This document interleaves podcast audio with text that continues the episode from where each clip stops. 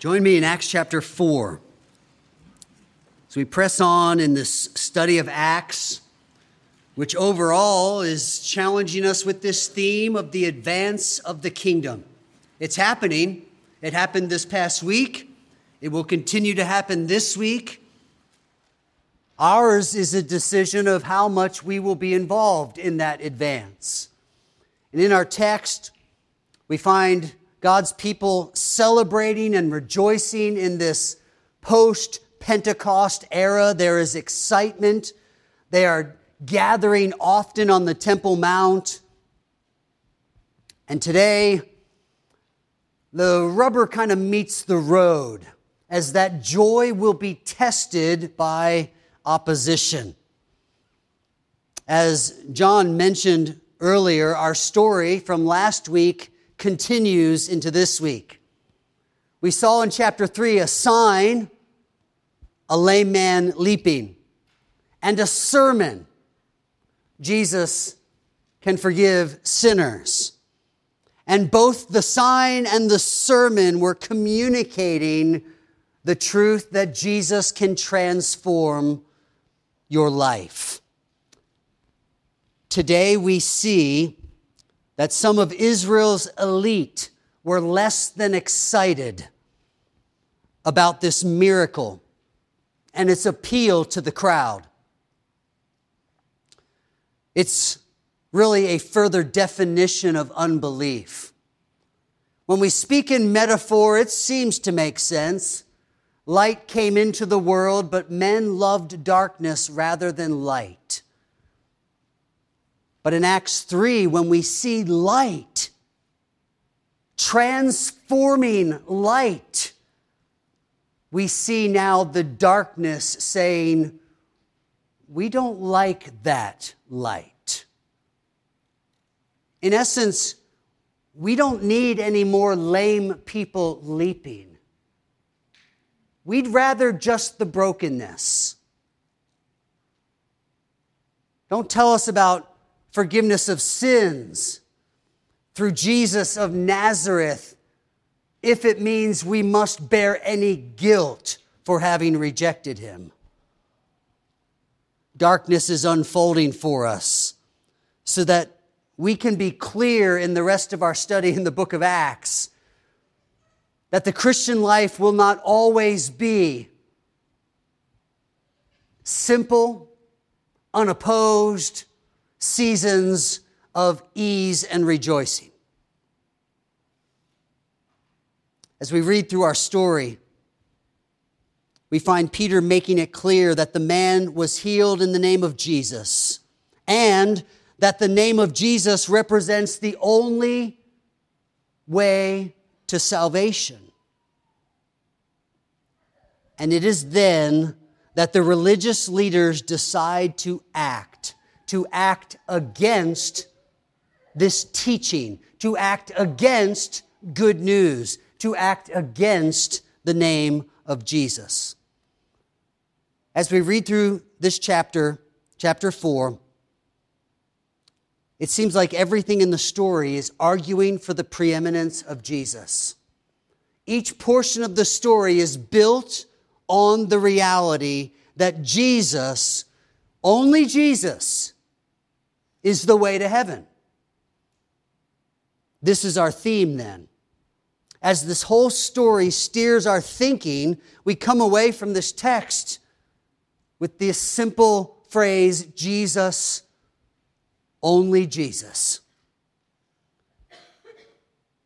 I want to give you six themes that Jesus, only Jesus, represents to us from our story. I think they'll be easy enough to see in the text. I want to try to get us out in time to be able to fellowship next door for a moment and hear what's going on. But let's cover a six point outline this morning that unfolds what we mean when we say Jesus, only Jesus. This thematic phrase stands first as an irritation to unbelievers. Jesus, only Jesus. sounds sweet to a Christian, and the word sweetness and the word Jesus are often lumped together in the hymnody of the church. We might not think sweet sounds manly or, or tough, or maybe it shouldn't be used with God, but when we really get down to what sweetness means, it, it does work. And yet, we see here in the text that the name of Jesus and what it re- represents in his transforming work is an irritation to believers. So if you look at verses 1 to 3, I think you'd be able to find the biblical grounds for this first point. How, is, how do we see Jesus as an irritation to unbelievers? You wouldn't have to read too long before you read that these religious leaders in verse 2 were greatly annoyed. Or maybe your text says they were disturbed. Think of it as laying on a raft in the swimming pool, you're soaking up the hot sun, you're dry now because you're on your raft, and you'd kind of like to stay that way. And then your grandkids come and cannonball into the pool, and not only do the waves start getting you cold and wet, but the water splashes on you. It's a disturbance, it's an irritation. And that's the word here. It, it, it just, oh, it irked them. Verse 3 and they arrested them and put them in custody until the next day. So, irritation is the word on the outline but we realize this irritation has consequences. This isn't just the religious crowd went home and vented to their wives about these crazy Jesus followers. No, we're getting a glimpse now of what is to come. Kind of like when the wind blows and it's that cool breeze and you know that storm's moving in. You might not even see the dark clouds yet, but the wind is there. It's coming. They were greatly annoyed and they arrested them. Who are these that were greatly annoyed?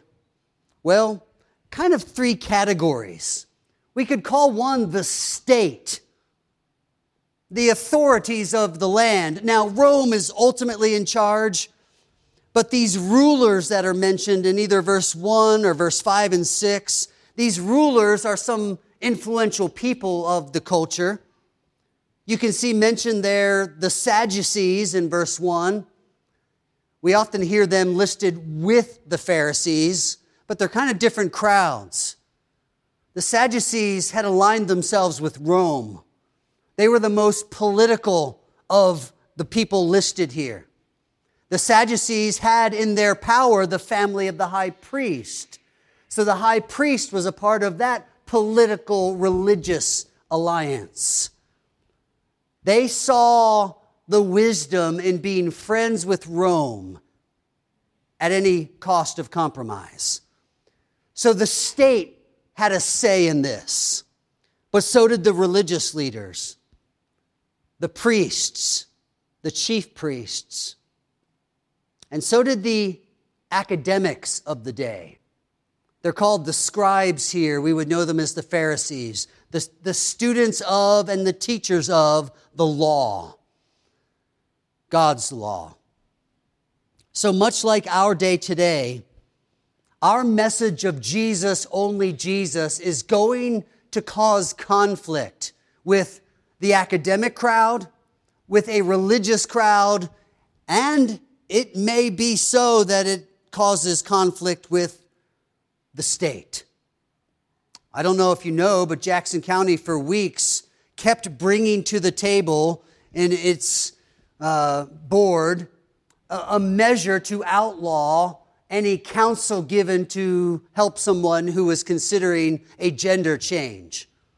Jackson County approved that in their board, uh, kind of under the radar, thus, in a sense, taking the first step to making it very unwise to counsel someone against transgender living. Of course, they're assuring everyone that churches would be protected, but I think we should be wise enough to see that unless things change, we are heading down a path where a message of Jesus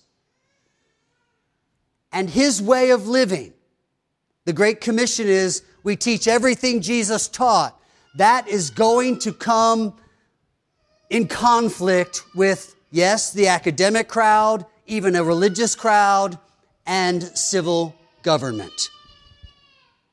And why were they bothered? Look at verse 2. They were greatly annoyed because they were teaching the people. By the very nature of them teaching, they were encroaching on the territory of the religious crowd. That's our job. We are the teachers. We'll see that later when they consider the disciples to be uneducated men. Not that they were ignorant and knew nothing, they weren't trained in the right circles, in the right schools. They were bothered that someone else was teaching, and more so, they were bothered at this talk of Jesus. They had spent three years trying to remedy the problem of Jesus. When Jesus began his ministry, you could read of it in Luke 4. He reads from Isaiah 61 of all the sweet things that Messiah would accomplish. And then he cro- rolls up that scroll and he says, This day, this is fulfilled in your hearing. In other words, he was saying, I am that promised Messiah. I'm here to do that sweet work. And at first, they're amazed at his teaching, but by the end of that sermon, they were trying to throw him off a cliff. And you can read in the different texts of his early ministry things like, and from that day forward, they sought to kill him. For three years, they so hated this light that they were trying to get rid of Jesus of Nazareth. And now there are all these people sounding just like him. They're teaching, and worse, they're teaching about Jesus, who they say rose from the dead. They're annoyed, they're irritated. This is what the message of Jesus does. Some of you in your own families know better than others what Jesus meant when he said, I came to bring a sword. A sword that would divide. Not because Christians are hateful, violent, angry people, but because the message of Jesus, only Jesus, becomes an offense to people. They don't understand it and further, they don't like it. And some of you aren't as close to your family as you would like to be. And family gatherings are always a minefield for you because you know that the truth of who Jesus is has divided. Take heart. Jesus knew that would happen. Jesus experienced that. And yet he calls us to faithfulness to his name. Be ready for conflict, believers. Jesus tried to ready us. Read John 15 through 17, his message to the disciples as they went from the upper room to the Garden of Gethsemane. He said things like, If they hated me, they're going to hate you. He said, In the world you will have tribulation. So let us not be surprised when what we think is good news is not taken as such. We are shining light into darkness, and darkness does not like the light. Number two, Jesus, only Jesus, stands as the power of God for salvation immediately after reading about Jesus being a bother to the religious leaders, so much so that they will arrest these men to kind of scare them away from this message. Then we read in verse 4 But many of those who had heard the word believed, and the number of the men came to about 5,000 came to about 5,000 is building on chapter 2, where 3,000 had already been numbered. And now the number is increased. Now it comes to 5,000. So thousands of people who have been hearing of Jesus, his righteous life, his atoning death, his bodily resurrection, his ascension to the throne where he claims to be sitting there ruling over all things, this message is being received by people. They're believing it.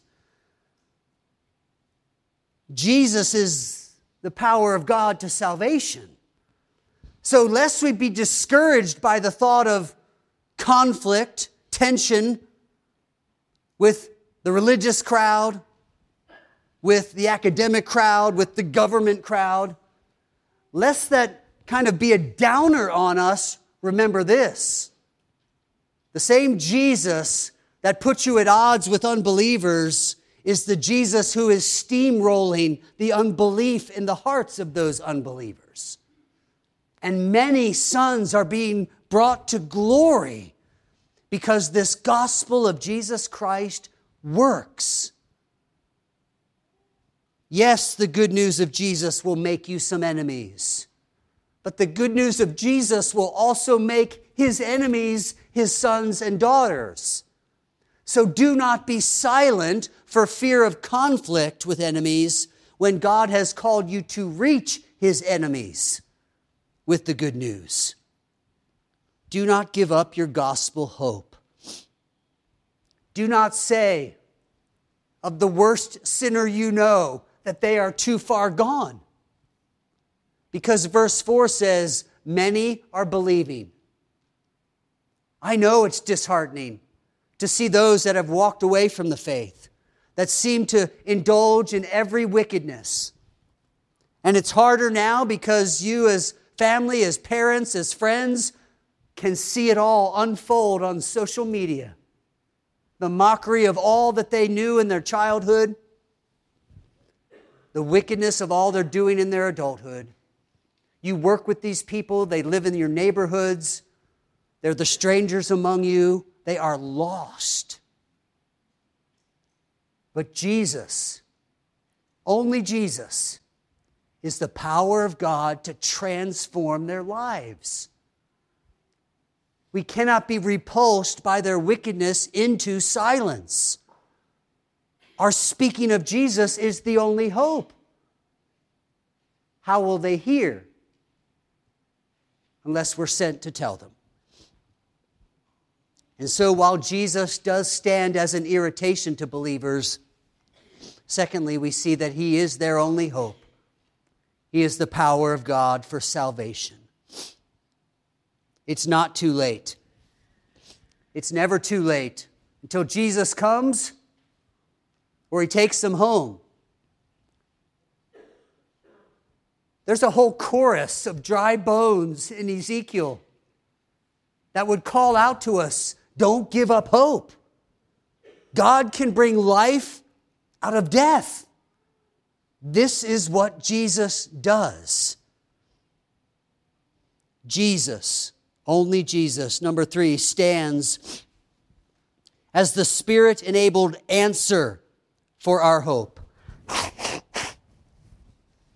The Spirit enabled answer for our hope.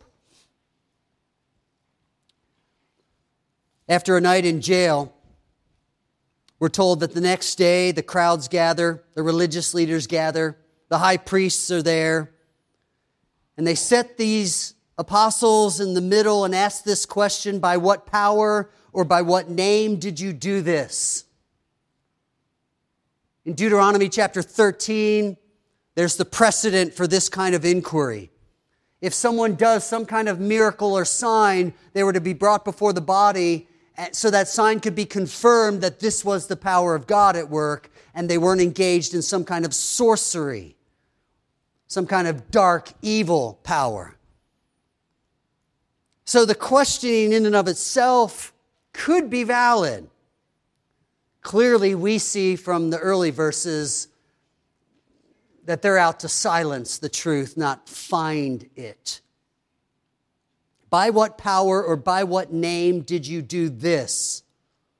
Then Peter is filled with the Holy Spirit and said to them, Rulers of the people and elders, if we are being examined today concerning a good deed done to a crippled man, by what means this man has been healed, let it be known to all of you and to all the people of Israel that by the name of Jesus Christ of Nazareth, it was done. If he had stopped there, he would have answered the question completely and probably could have walked away without any real threatening and without any real failure. He answered the question. We did this in the name of Jesus. But he wanted to make sure they were clear that it wasn't just Jesus is kind of a good idea, but that Jesus is the only idea. And so he goes on. Let it be known to all of you and to all the people of Israel that by the name of Jesus Christ of Nazareth, whom you crucified, whom God raised from the dead, by him this man is standing before you well. This Jesus is the stone that was rejected by you, the builders, which has become the cornerstone. I submit to you that it's a spirit filled answer. The text is clear of that. But it is an answer. Let it be known to all that by the name of Jesus, and let me define who Jesus is. He was the righteous one that was crucified, but he rose again. That Jesus. Let it be known that that Jesus transforms lives. So, in three consecutive sermons now, chapter 2, chapter 3, and now chapter 4, Peter has modeled what he would later call all of us to do to be ready to give a reason for the hope that is in us. Peter was ready. Why? Because Jesus said you would receive power from the Holy Spirit to be a witness. So have you received the Holy Spirit if you're a believer in Jesus, and it's the power to be a witness. It's a power not only to answer questions, but a time to press that answer a little further so that you're clear with those coworkers, you're clear with that neighbor, you're clear with those family members that when you say Jesus, here's what you mean. The only way to God, the only hope for sinners the only life that is considered righteous. Jesus, only Jesus, Peter says, is the hope for being well. By this name, Jesus, this man is standing before you well. Remember that standing before you well is a sign, it's a picture of the greater truth. So when we look around, though we may see lame legs and blind eyes and physical infirmities, we're to be seeing the spiritual ruin and to be thinking the only way they can stand well, whole in the presence of God is by Jesus. Only Jesus. As the old gospel song says, Jesus is still the answer. He's always been and always will be. Number four, Jesus, only Jesus, stands as the exclusive way to eternal life. Now, Peter gets specific about the Christian faith. Verse 11 This Jesus is the stone that was rejected by you, the builders, which has become the cornerstone. This is a quotation from Psalm 118, one of the Hallel Psalms from Hallelujah, which means praise the Lord. So it's a praise song, and it was sung as they would come up the hill, the winding paths to the top of the mountain where Jerusalem sat. And part of that song was, This is the day the Lord has made. We will rejoice and be glad in it. But what was the day they were speaking of? The song continues The stone that the builders rejected has become the chief cornerstone. We can sing that song anytime. Every day has been the day the Lord has made, but that text is specifically speaking of the day when the builders rejected the stone and crucified him, and he became the cornerstone of our salvation. Peter is saying, You rejected Jesus. And yet he is everything you need. Jesus, only Jesus can make you whole like this lame man who is now standing before you. He goes on in verse 12, and there is salvation in no one else. For there is no other name under heaven given among men by which we must be saved. And now Peter has just defined Christianity as exclusive, as narrow minded as intolerant. Because these are all the labels that would be attached to Christianity when Christians will insist that Jesus is the only way to God. That there are not many roads that lead to God, and Christianity is but one of them. Peter is clear no other name, no other way. This is the one means of salvation. Yes, this does mean everyone else has it wrong. Because that's what you'll be charged with. Oh, so everyone else is wrong and you're right. How would you answer that? Well, find some loving way. Peter says, Be ready to give an answer for the hope that is in you and do it with gentleness and respect. So pull that in, but answer the question so that they're not left in confusion thinking you think there are many roads? The answer is yes. I believe what Jesus said when he told us, I am the way, the truth, and the life, and no one comes to the Father except through me. That's not complicated. That's not language that's hard to understand. So give them what Jesus said if you must. Skirt the question by just saying, All I can tell you is what Jesus said. And I'm taking him at his word. There is no other way. You will be accused of being arrogant. Oh, so you're the you're the only one who knows how to get to God. You'll be called unloving. Oh, so I'm going to hell if I don't believe exactly what you believe. These are the things you will hear.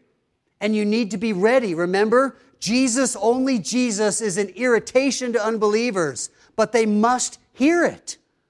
It's the power of God to salvation. And this means, yes, we will be thrown into this category of being arrogant, unloving, intolerant, exclusive.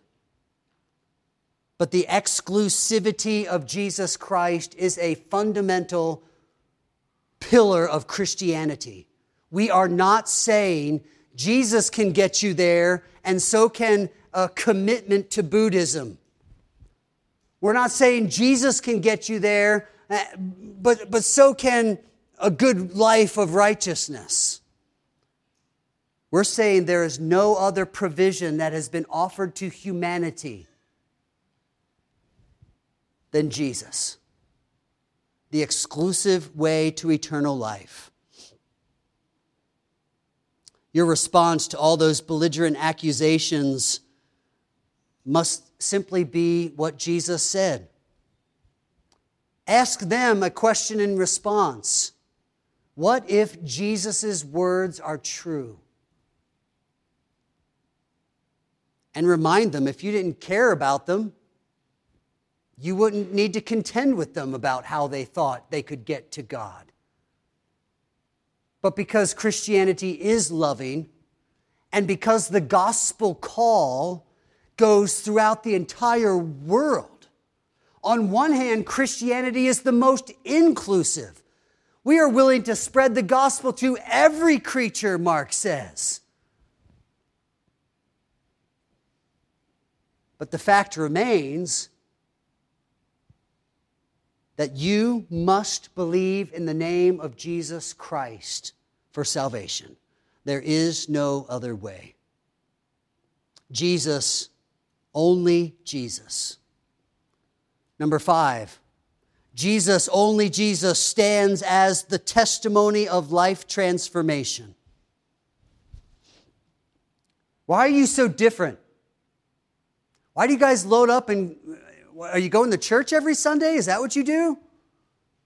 What do you mean? How, how, how come you can't be there Sunday? We're going to do this. We're having this work party, this company gathering. Why do you have to go to church? Ultimately, the testimony of a different life must be echoed by the message, the reason for why we are the way we are. Tell them the reason. It's Jesus. That's it. Only Jesus. I am the way I am because of who Jesus is, what he's done for me, and how he tells me to live. Verse 13. Now, when they saw the boldness of Peter and John and perceived that they were uneducated common men, again, not dumb guys, but not those certified as official students of their teaching schools. They're uneducated common men. They were astonished and they recognized that they had been with Jesus. Now, that could be taken as virtuous, like a kind of a compliment. Well, thank you. But also know this is problematic because they crucified Jesus because they hated what he was saying, and now they're saying, This sounds a lot like that. They perceived they had been around Jesus. They weren't flattering these guys, they're setting them up. In their own minds, they're thinking, Problem, Jesus, let's eradicate it. This is starting to become a problem too. Hence, what will follow with threatenings and warnings and all that comes. Now they're seeing this boldness of Peter. The way they're speaking belies some kind of knowledge that wasn't received in formal training. Must have come from their teacher, their master, Jesus. They were seeing some kind of transformation in the lives of these common men. But now look at verse 14. They recognized they had been with Jesus, but seeing the man who was healed standing beside them, they had nothing to say in opposition. That's why I think recognizing them as being with Jesus isn't such a good thing because the next word is, but they couldn't do anything about it because of the miracle, the man standing right there. They're looking at a man that every one of those religious leaders, every scribe, every Sadducee, every high priest, including the chief high priest, all of them knew who that man was, where he had sat for 40 years in his condition, and now the text is clear he is standing there next to these men. There he is the living billboard to the truth that Jesus transforms lives.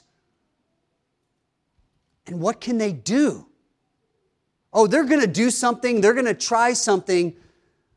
But mark this verse because we say things like, they knew. Because they did. They saw the sign of this man's transformation. The data was on the table. The name of Jesus Christ of Nazareth changed this man. And yet they're going to say, it doesn't matter. We have to get rid of this problem. They doubled down on unbelief, despite living transformation before their eyes. For us, the lesson is clear. We must be clear with those who see us as different, different in a good way. That it is because of Jesus, His grace, His goodness, what He tells us about marriage and parenting. Yes, thank you, boss, but here's why I work hard the way I do. Here's why I'm trying to make you look successful in this company because of what Jesus teaches us. Make it known that the transformation, the change, the difference, the goodness, the kindness, the love of neighbor is because of Jesus. Don't, don't let this morph into some kind of self righteousness. Your neighbor probably understands that already and assumes that's the reason. You're just a little better than they are. But that's not the truth. The truth is, Jesus has changed you. Make it known. Have a testimony of life transformation in word and deed. Finally, Jesus, only Jesus, stands as the measure of true authority. Verse 17, in order that it may spread no further among the people, let us warn them to speak no more to anyone in this name. Mind you, they, they were just brought out of their jail cell. So here are these religious leaders clearly exercising their authority, charging them not to speak or teach in the name of Jesus. So the state is saying, don't talk about this anywhere. Jesus had told them in chapter 1 talk about this everywhere, even to the ends of the earth. So, what do we do? We wrestled through this, right, during COVID. This theme easily surfaced. What is the authority of the state versus the authority of God? Clearly, the state is under God's authority. God ordained that authority, but God's in charge. And the disciples here are going to make that point. The state says, don't talk about this anywhere. Jesus says, talk about this everywhere. So, what do we do? Their argument is twofold. One, in response to the religious leaders, you're going to have to decide whether you want to stand in opposition to God. They say it this way whether it is right in the sight of God to listen to you rather than to God, you decide. You're, you forced us into a choice between listening to God or listening to you. Do you think that's right? Do you want to be at odds with God's command to us? You decide. You make your choice, we'll make ours.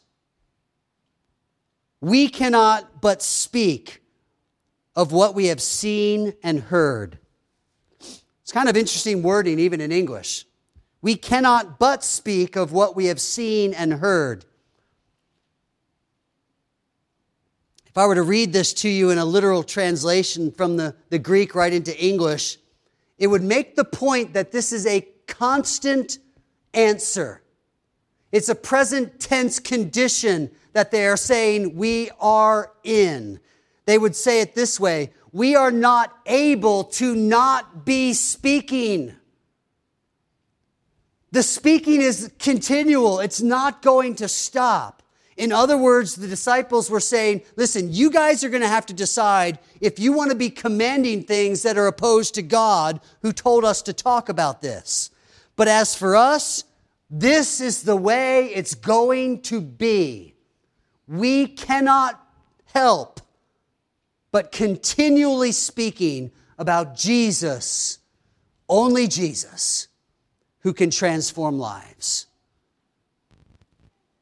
In, a, in essence, the leaders were trying to tiptoe up to a line in the sand, and the disciples said, Hey, let me help you with this. And they took their toe and they drug that line deep and wide and said, Here's the line. It's Jesus. And we're not going to cross it. We're on Jesus' side. We're not coming over to your side to avoid a little bit of tension or a lot of persecution. Jesus is the ultimate authority. You decide what you're going to do, but we can't do anything other than listen to the one who is our Lord. The religious leaders have the last word, at least for now. Verse 21 And when they had further threatened them, they let them go, finding no way to punish them because of the people who were all praising God for what had happened. James Boice, you can still hear him on the radio, imagined realistically how the, a religious leader could have whispered in Peter's ear as they let them go, but he had one last message for him something like, Remember what we did to Jesus. You guys might think you're all tough right now with a whole crowd behind you and everybody excited about a miracle. But remember how we got the crowds to chant over and over, Crucify him. You guys think you have the power, but remember who we are. And they sent him out with a warning, with a threat. You don't want to stand with Jesus. And what unfolds in the rest of the Gospel of Acts, the rest of the history of the church, is that God's people have faithfully endured all kinds of opposition in the name of Jesus. The text is clear. The exclusivity of Jesus as the way of salvation is the hope of heaven for all who believe, but it is an unacceptable offense to those who do not. And you may encounter both this week as you give a reason for the hope that is in you. The, the appalled shock that you would be so intolerant or maybe you'll encounter someone who, in the moment of hearing of Jesus, the darkness gives way to the light and they believe. So may God help us this week to be confident in the gospel, salvation through Jesus and only Jesus. Let's pray. Heavenly Father, May your word to us hover in our minds and hearts. No other name. And may we, like Peter, say, Let this be known, this only way, this way of Jesus, is the path to righteousness to purpose, to joy, to everlasting life. Lord, anchor our faith in Jesus, only Jesus, and let this be our clear message to a lost and dying world. We pray in this strong and saving name that we have exalted in song, that we have seen in Scripture the name Jesus. Amen.